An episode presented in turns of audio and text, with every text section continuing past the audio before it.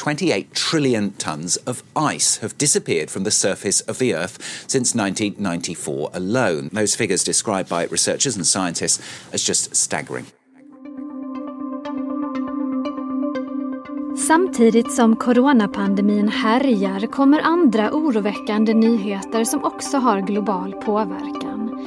Isarna på jorden smälter nämligen i rekordfart i nivå med FNs värsta scenario. Vad innebär det om takten fortsätter? Varför oroar sig forskarna också för skogarna? Och finns det överhuvudtaget några goda nyheter vad gäller klimatet? Det här ska vi prata om i dagens Aftonbladet Daily. Och vi ska göra det med Staffan Lindberg som är Aftonbladets klimatreporter. Att isarna runt om på jorden smälter är ju något det rapporteras om då och då. Vi har närmast blivit vana vid larmrapporter. Så vad är så speciellt med det som händer nu? Egentligen bara att, att det kommer hela tiden nya rapporter om att avsmältningen ökar och att det tenderar att hela tiden vara värre än vad vi trott att det går fortare än vad vi har trott. Eh, det senaste som, som, som vi har hört är att det nu ligger i linje med, eller till och med är värre än vad de värsta scenarierna som, som FNs klimatpanel IPCC har tagit fram. Så att isarna mår riktigt, riktigt dåligt på jorden just nu. Var någonstans ökar den här avsmältningen mest? Det är på polerna, eh, alltså Nord och Sydpolen och jag skulle säga framför allt i, i Arktis. Eh, resten av jorden, jorden som helhet har värmts upp ungefär lite mer än en grad sedan vi började elda kol någon gång på 1800-talet. Alltså människans utsläpp har lett till att klimatet som helhet har blivit en grad varmare. Men i Arktis så är det minst dubbelt så mycket. Och kanske ännu mer. Under det här året som har gått, egentligen sedan förra vintern, så, så har det varit en extrem värmebölja. Det blev väldigt, väldigt varmt i Arktis för ett år sedan och sen har det bara fortsatt.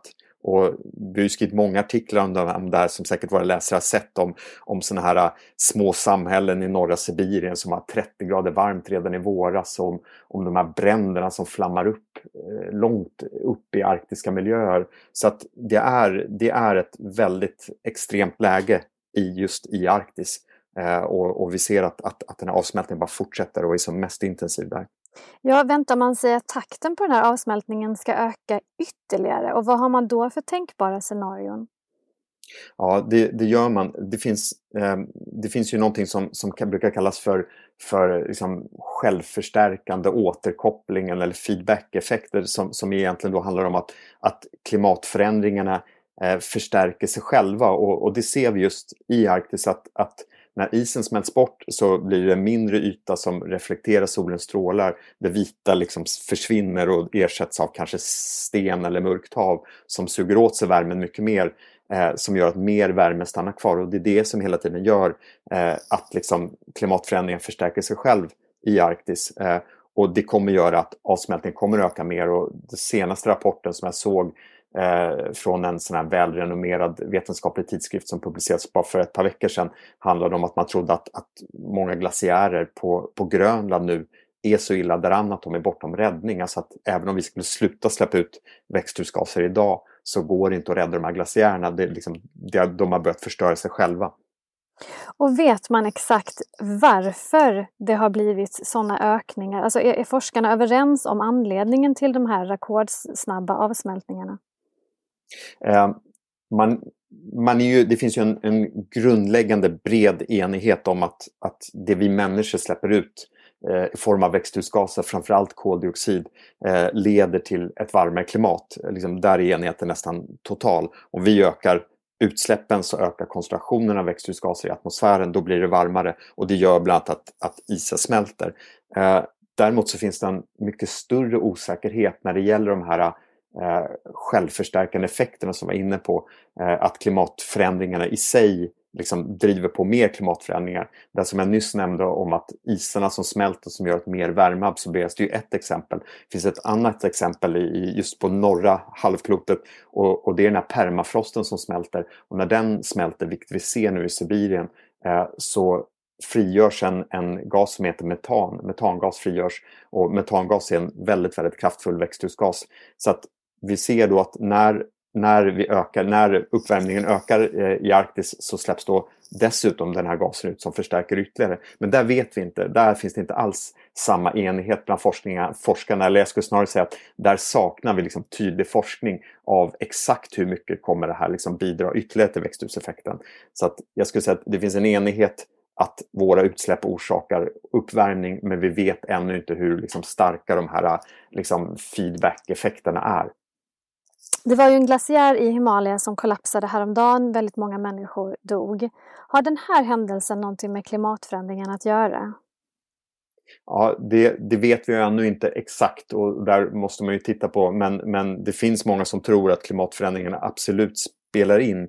Vi vet att, att Himalayas, just Himalayas stora glaciärer som sen smälter ner och rinner ut i de här otroligt viktiga floderna som, som rinner igenom de här befolkningsrika områdena i Asien. Vi vet att de är utsatta för väldigt mycket stress också, om man kan tala så. Och att de är hotade. Och, och, så att det kan mycket väl visa sig att det här är fallet. Och jag tror i sådana fall att det är någonting vi tyvärr kommer att få se gång på gång i framtiden.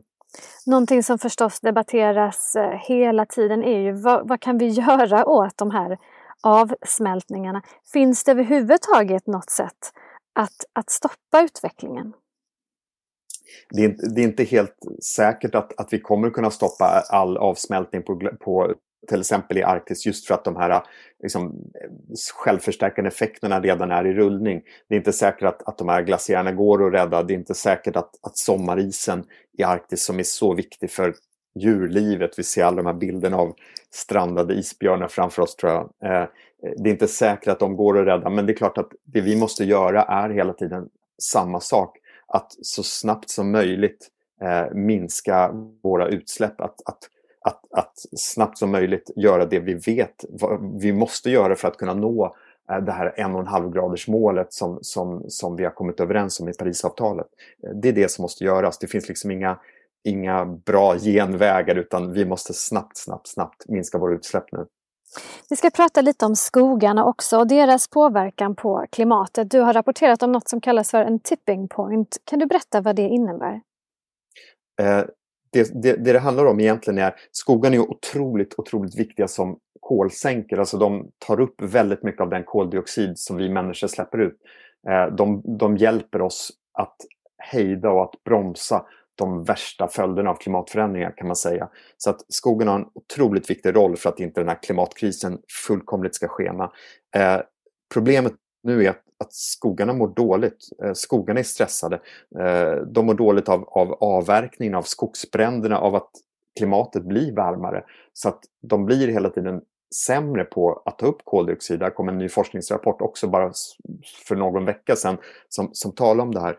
Eh, och i, på vissa håll, som till exempel Amazonas, så är forskarna oroliga för att, för att liksom, regnskogen där som en helhet, som, som ett ekosystem håller på att närma sig sin tipping point. Och det är en, det är en punkt där det blir liksom för varmt, det blir för torrt.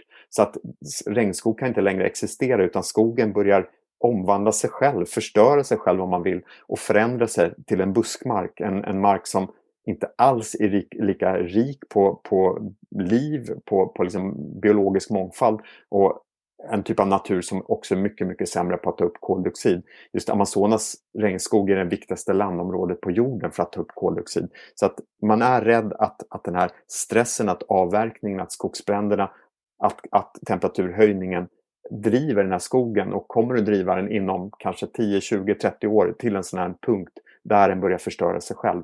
Och och det är ju ett väldigt, väldigt oroväckande scenario för vi behöver våra skogar om vi ska ha någon chans att liksom hejda klimatförändringarna. Och är världens ledare överens om att det här är ett problem och att vi måste stoppa den här eh, farliga situationen? Eller hur ser det ut där egentligen?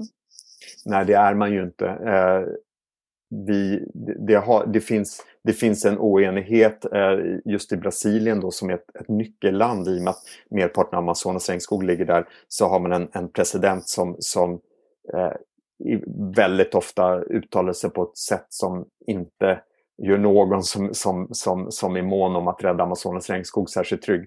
Eh, han har gett indirekt stöd till de som avverkar skogen och det sista som man behöver där är ju att skogen avverkas ytterligare för då driver man den ännu närmare den här tipping pointen. Eh, det är otroligt viktigt att att alla naturskogar, vare sig i Amazonas eller här i Sverige, att man räddar dem, att man återplanterar, restaurerar. Det, det är väldigt bråttom.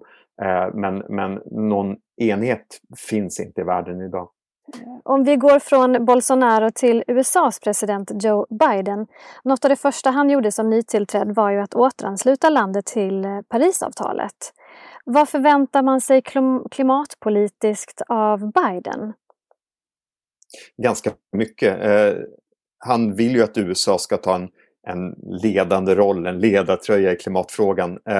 Och, och, det vill han göra dels som sagt för att liksom då återgå tillbaka i de här internationella samarbetena som Parisavtalet men, men framför allt eh, genom att förändra landet. Och, och, det han vill göra är att påskynda den här omställningen till förnybart. Han har lovat nollutsläpp, eh, inga, att inga liksom växthusgaser totalt ska släppas ut eh, 2050, alltså om 30 år. Och till dess så, så vill han göra massiva, massiva investeringar. Han talar om det är en helt astronomisk siffra, 20 000 miljarder svenska kronor som ska plöjas in i ny energi, i sol och vind och biomassa och en del småskalig kärnkraft också tror jag, men enorma, enorma investeringar i, i energisektorn, i satsningar på järnväg som jag tror inte vi har sett på många, många årtionden i USA, på liksom energieffektivare bostäder och så. Så att en enorm omställning av, av, av USA eh, vill han göra.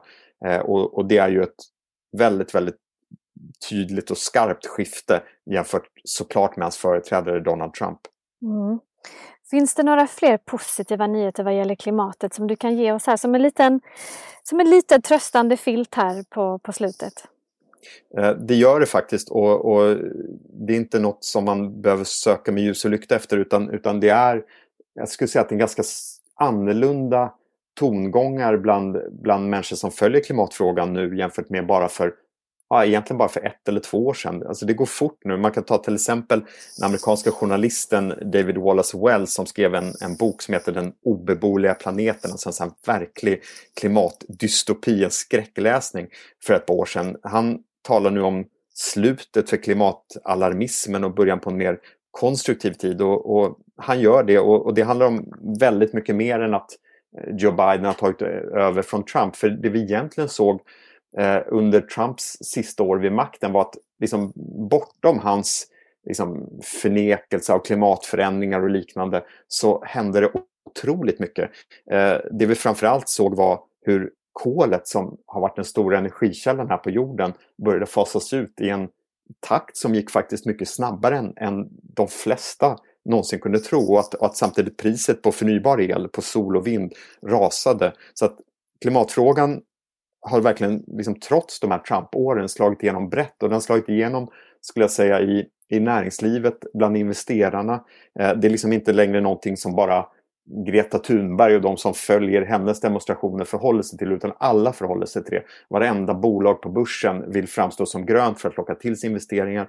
Vi ser liksom alla prata hållbarhet i någon sorts grön så här, bonanza på börsen där, där liksom, hållbarhetsaktier rusar. Eh, så att det händer otroligt mycket eh, på det här området. Sen tror jag man får vara på, på sin vakt för att om man tittar på företagen så är det också ganska mycket vad folk i, i, som följer klimatfrågan gillar att kalla greenwashing. Alltså greenwashing som betyder att man framställer sig som grönare än vad man egentligen är. Eh, och så, att, så en hel del sånt förekommer. Det är fortfarande en, en väldigt riskfylld framtid som vi håller på att gå in i. Men det måste nog inte vara kört. Tack Staffan Lindberg. Tack. Sist här hörde vi Staffan Lindberg som är Aftonbladets klimatreporter. Jag heter Olivia Svensson och du har lyssnat på Aftonbladet Daily. Prenumerera gärna på podden så missar du inga avsnitt. Vi hörs igen snart. Hej då.